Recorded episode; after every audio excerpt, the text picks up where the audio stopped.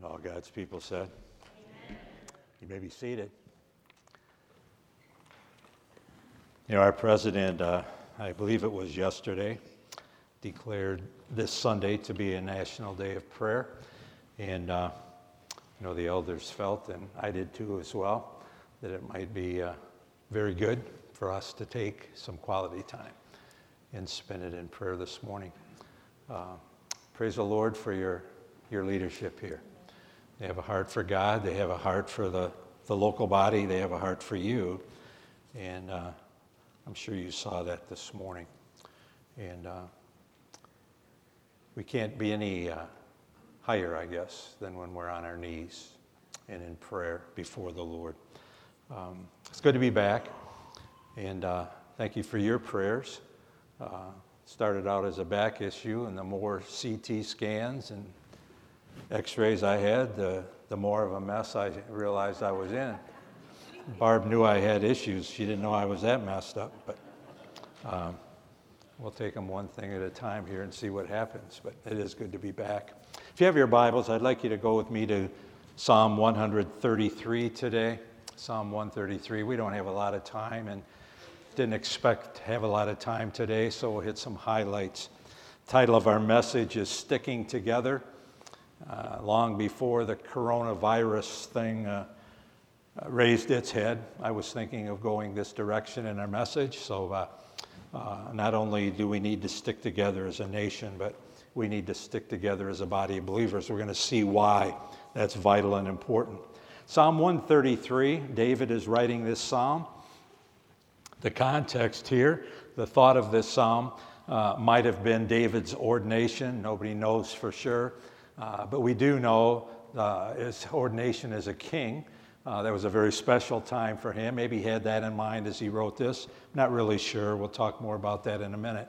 But we do know this, that every time the nation of Israel journeyed to the temple site there in Jerusalem, which they had to do on a regular basis, certainly 3 times a year, they were expected to come in those feasts. And as they would come closer to the temple, maybe even walking up the temple steps, they would sing these psalms together.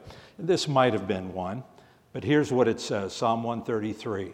David says, "How good and pleasant it is when brothers or brethren live together in unity. It is like precious oil poured on the head, running down on the beard, running down on Aaron's beard, down upon the collar of his robes. It's as if the dew of Hermon were falling on Mount Zion. For there the Lord bestows his blessing, even life forevermore." Father, thank you for your word. It's precious, it's powerful, it's life-changing, it's eternity-changing. We're grateful for it, and as we open it this morning, we would ask for the Spirit of God who's building your church, Lord Jesus. He's the agent these days, who's at work.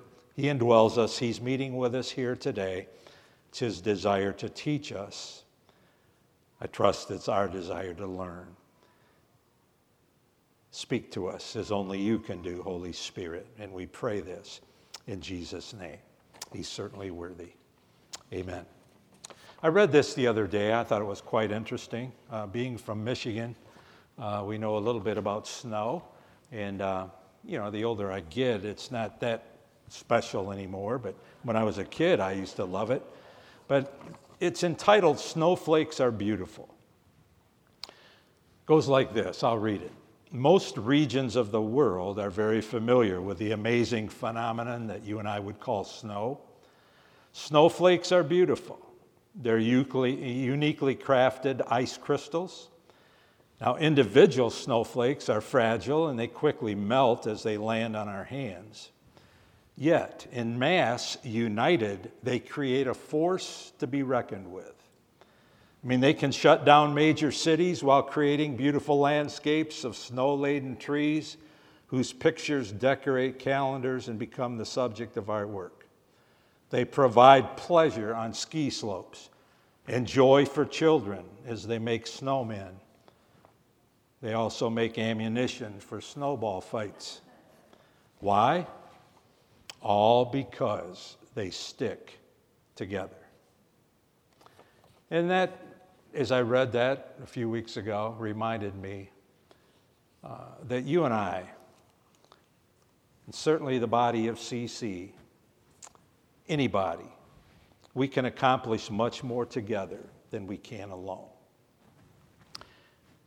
And I jotted this down in my notes. After all, we are Christ Community Church, right? Amen?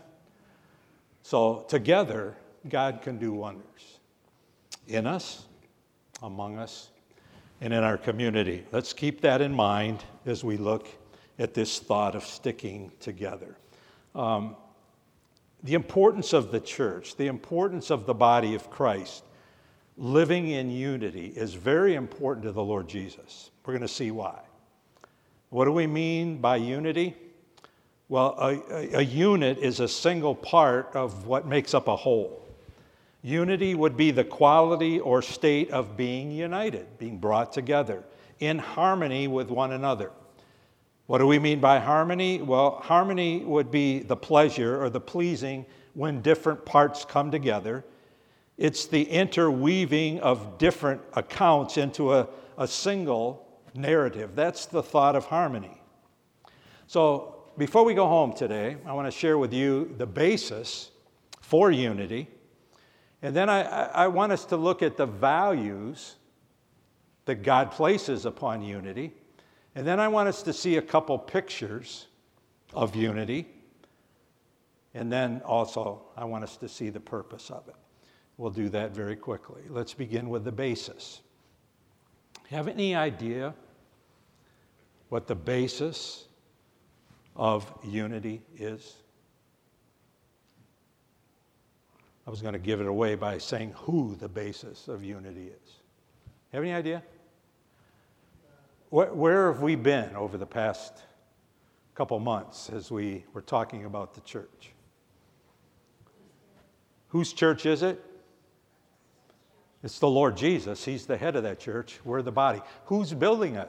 Who's at work? Who's the agent involved? The Holy Spirit. Okay? We're looking at him again this morning. In Ephesians 4, it says this. We'll be right back here to Psalm 133. But in Ephesians 4, it says, as a prisoner for the Lord, Paul said, I urge you to live a life worthy of the calling you've received. And what he means by this thought of worthy is living our lives to match the position that we are in Jesus Christ. If we claim to know Jesus, Paul is saying we ought to live worthy of that calling. We need to step up. And we need to be selfless rather than selfish. And we need to be Christ-like in our walk. He goes on. He said, be completely humble and gentle. Be patient and bear with one another in love. Make every effort to keep the unity of the Spirit through the bond of peace.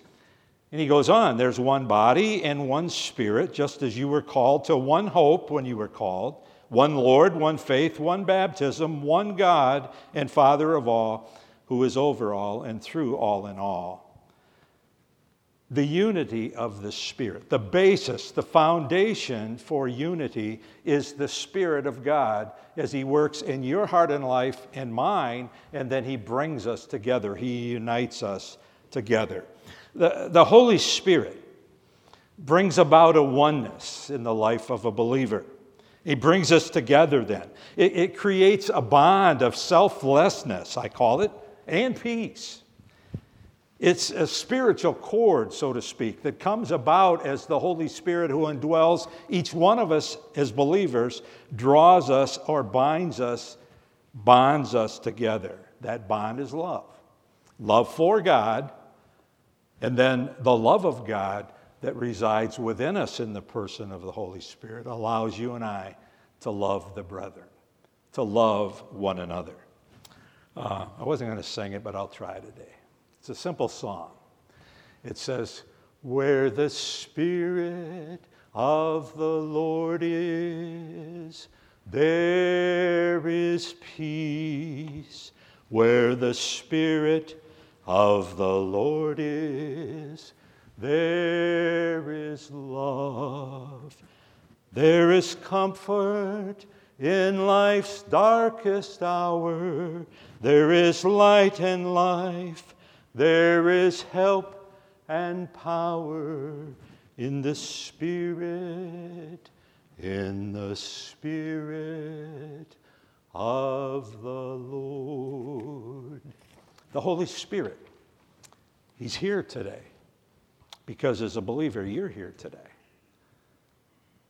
He's residing among us. He wants to work among us. He's the basis of unity. We're going to see why unity is so important to the Lord. Psalm 133. Let's look at three values of unity. Remember, unity is the quality or the state of being unified in harmony with each other. We're not an island. We're in this together, and the challenge is to stick together. God places a major value on believers being united and living in harmony. Look at this passage again. Number one, he says it's good. It's very good, and it's pleasant when brothers live together in unity. It's like precious oil poured in the head, running down on the beard, running down on Aaron's beard, down upon the collar of his robes. And it's as if the dew of Mount Hermon were falling on Mount Zion. Very good and pleasant, because it's there that the Lord bestows his blessing, even life forevermore. There's three values mentioned in this psalm. Number one, it's pleasant. Pleasant means to be delighted. It means to be characterized by that which pleases. Maybe it's a behavior, maybe it's an appearance, but it's the thought of a sense of joy, a sense of contentment. God is saying when brothers and sisters live together in harmony, when believers interact together, build each other up, bond together for the cause of Christ and the cause of the body, he said that's very special. He calls it pleasant. He also says that it's precious. Verse 2, it's like precious oil, he said. Precious means to be of great value. It means to be of high price. It means to be highly exalted. In God's eyes, it means cherished. God cherishes the unity among his children. He loves that. He wants that. He desires that. It's so vital and important to him and to what he longs to accomplish in us and through us. It's precious. Then he also says that it has great promise. Its promise is a reason to expect something. It's a ground for expectation, major expectation.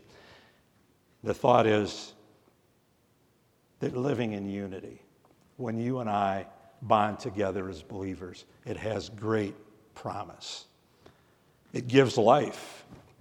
It gives a life to us, because that life comes from the Spirit of God, all right? And it's also a testimony of the fact that we have life. It brings life to the body, and it becomes a testimony or example to the world around us. The two pictures that are mentioned here, one is Aaron, the high priest. Remember Moses back in Exodus 28 and 29, as the tabernacle is being erected and put together and all the measurements and all the work that had to be done. As that was going on, God was instructing Moses that he wanted Moses' brother Aaron and his children, his sons, Nadab and Abihu. Aaron the high priest and the two sons would assist him. And Exodus 28 and 29, you have this story of how Aaron, as the high priest, was anointed. The oil would be taken and poured upon the head. And there would be a lot poured upon the head of the high priest Aaron. And it would come down off his hair, down his neck, onto his shoulders. And it would come down on that garment called the breastplate that was a part of the garments that the high priest was to wear. And in that breastplate would be 12 stones, and on each one of those 12 stones was one of the names of the 12 tribes of Israel. So that oil comes down off the head, onto the shoulders, onto the garment, onto the breastplate, as a reminder of the unity that God had in mind as he blessed and honored his people the nation of Israel. I think that's one of the pictures being talked about. And then 100 miles or so north of Jerusalem was, I guess you'd say, a number of mountains that came together. The picture here is a cluster, a mountain cluster. But in that mountain cluster is Mount Hermon itself, that stood some 9,200 feet high. It was the highest point on the east coast of the Mediterranean Sea area. That might not seem important to you and I, but in the nation of Israel, that was vital and important, because Mount Hermon, there would be snow there. And there was major dew in the mornings high up on that mountain. And Mount Hermon was the main source of watering the Jordan River. It brought sustenance. It brought provision to the nation of Israel. That's another picture that God places here. Aaron and his anointing, and Mount Hermon and its sustenance and provision and blessing and joy that it brought to the nation of Israel as that water would make its way down into the Jordan River, that source of blessing for the people. But before we go, I want you to go to one of my favorite passages of Scripture. Leave Psalm 133. Go with me to John 17. We've looked at the basis, which is the Holy Spirit, the basis of unity. John 17, shortly before the Lord goes to the cross, shortly after he's been in the upper room with his disciples, he prays. John 17 is that high priestly prayer of the Lord Jesus. We think of the Lord's Prayer. To me, this is really the Lord's Prayer when he prays in John 17. And it's amazing to me, he prays about numerous things, but he really prays about the purpose of unity. Look with me as Jesus prays in John 17, verse 11. He said, he's turning to the Father. He says, Father, I will remain in the world no longer. I mean, he knew what was ahead for him, right? I will remain no longer here, but they, talking about the disciples, the believers, are still in the world. And I am coming to you. Holy Father, would you protect them by the power of your name, the name that you gave me? Why? What's the purpose? So that they may be one as we are one. The Lord is concerned, and he's asking the Father to bond the believers, those who have trusted him, put their faith and trust in him, and about what he was going to do soon as he went to Calvary's cross. Broken body and shed blood. He knew what that was going to entail. And he also knew what the result was going to be for those who were willing to believe and trust by faith in the gospel, that Jesus died, was buried, and rose again for them to deal with their sin. And he said, Lord, those who you've given to me here, he said, I'm leaving, but protect them by the power of your name, the name you gave me, so that they may be one as we, you and I, Father, are one. And then go with me to verse 20. He continues. Father, he said, my prayer is not for them alone. Now Jesus is going to pray for Joe Gherkin and for you as well. He said, I pray also for those who will believe in me through their message, the message of the disciples. That's you and me.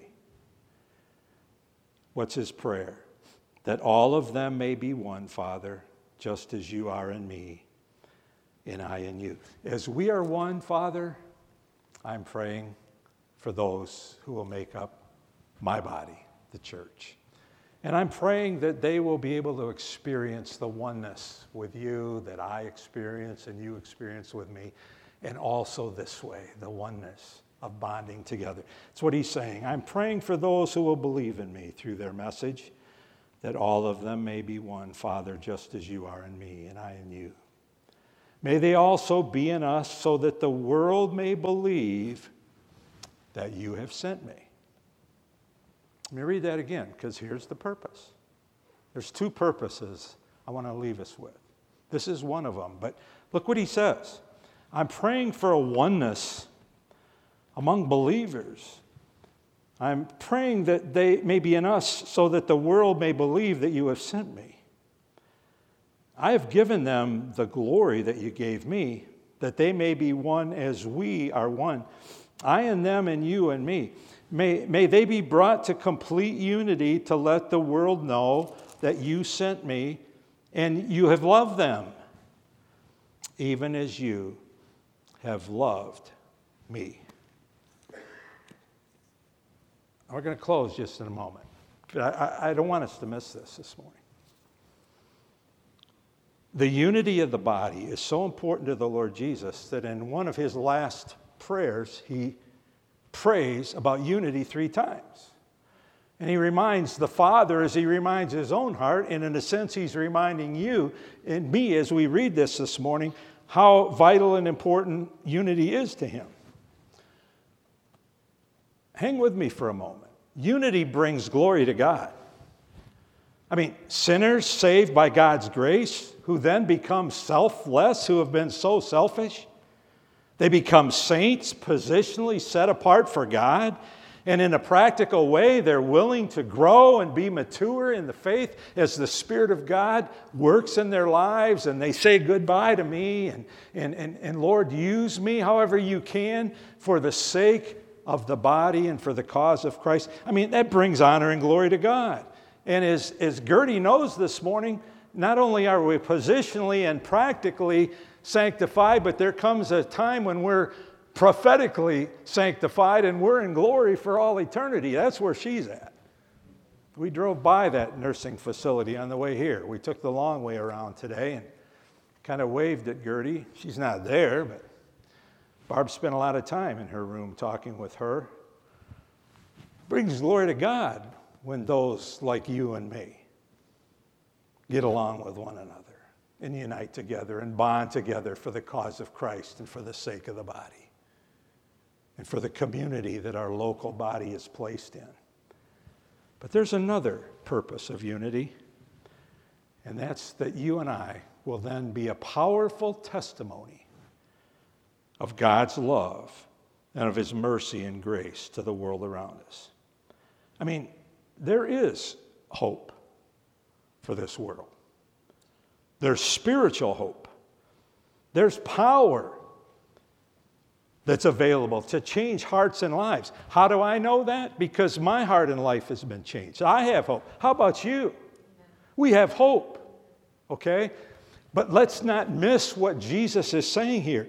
You know, he's saying, I'm giving the world the right to judge whether you sent me down here or not, Father, based upon how my children get along with each other and how they bond together. So I guess if the world around us in our communities has no clue that Jesus has come, what's missing?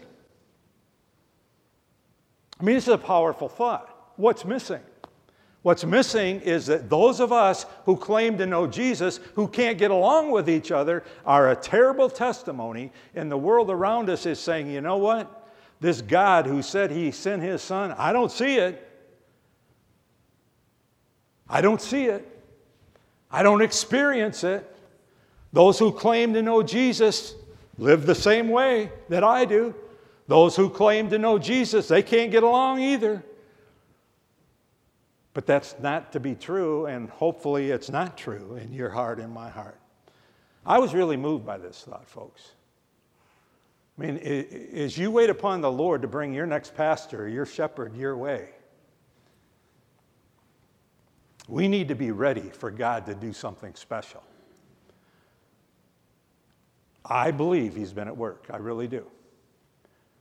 I believe God has allowed CCC to walk through some things over these past few years.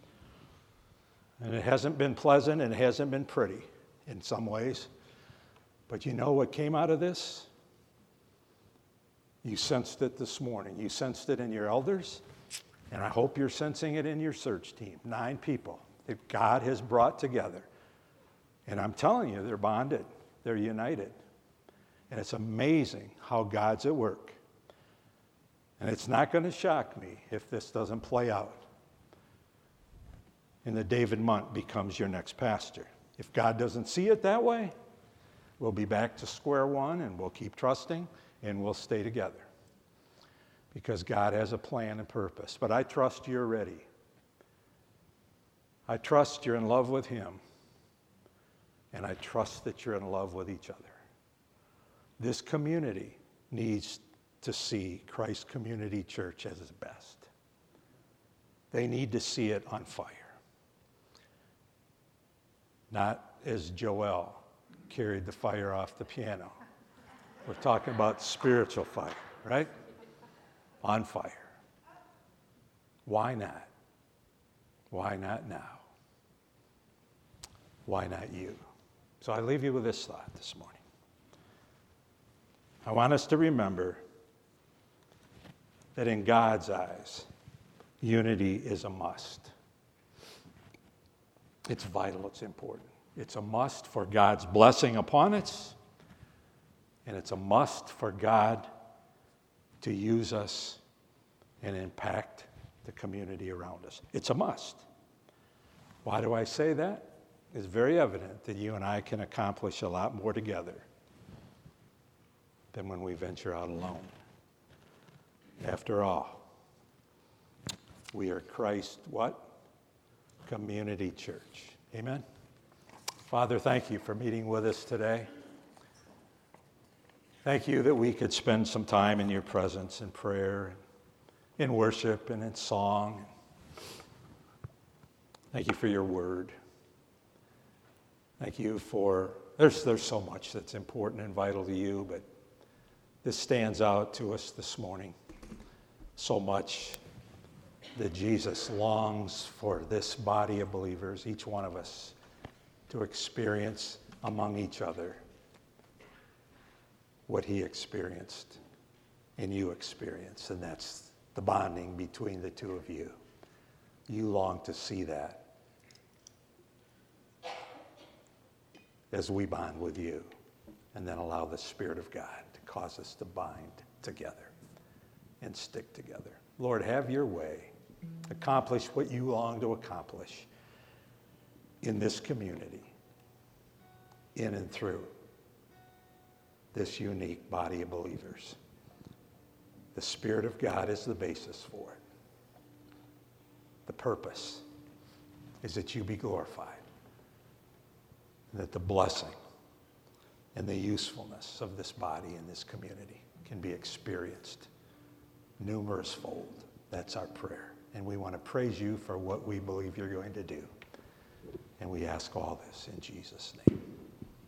Amen. Let's stand together.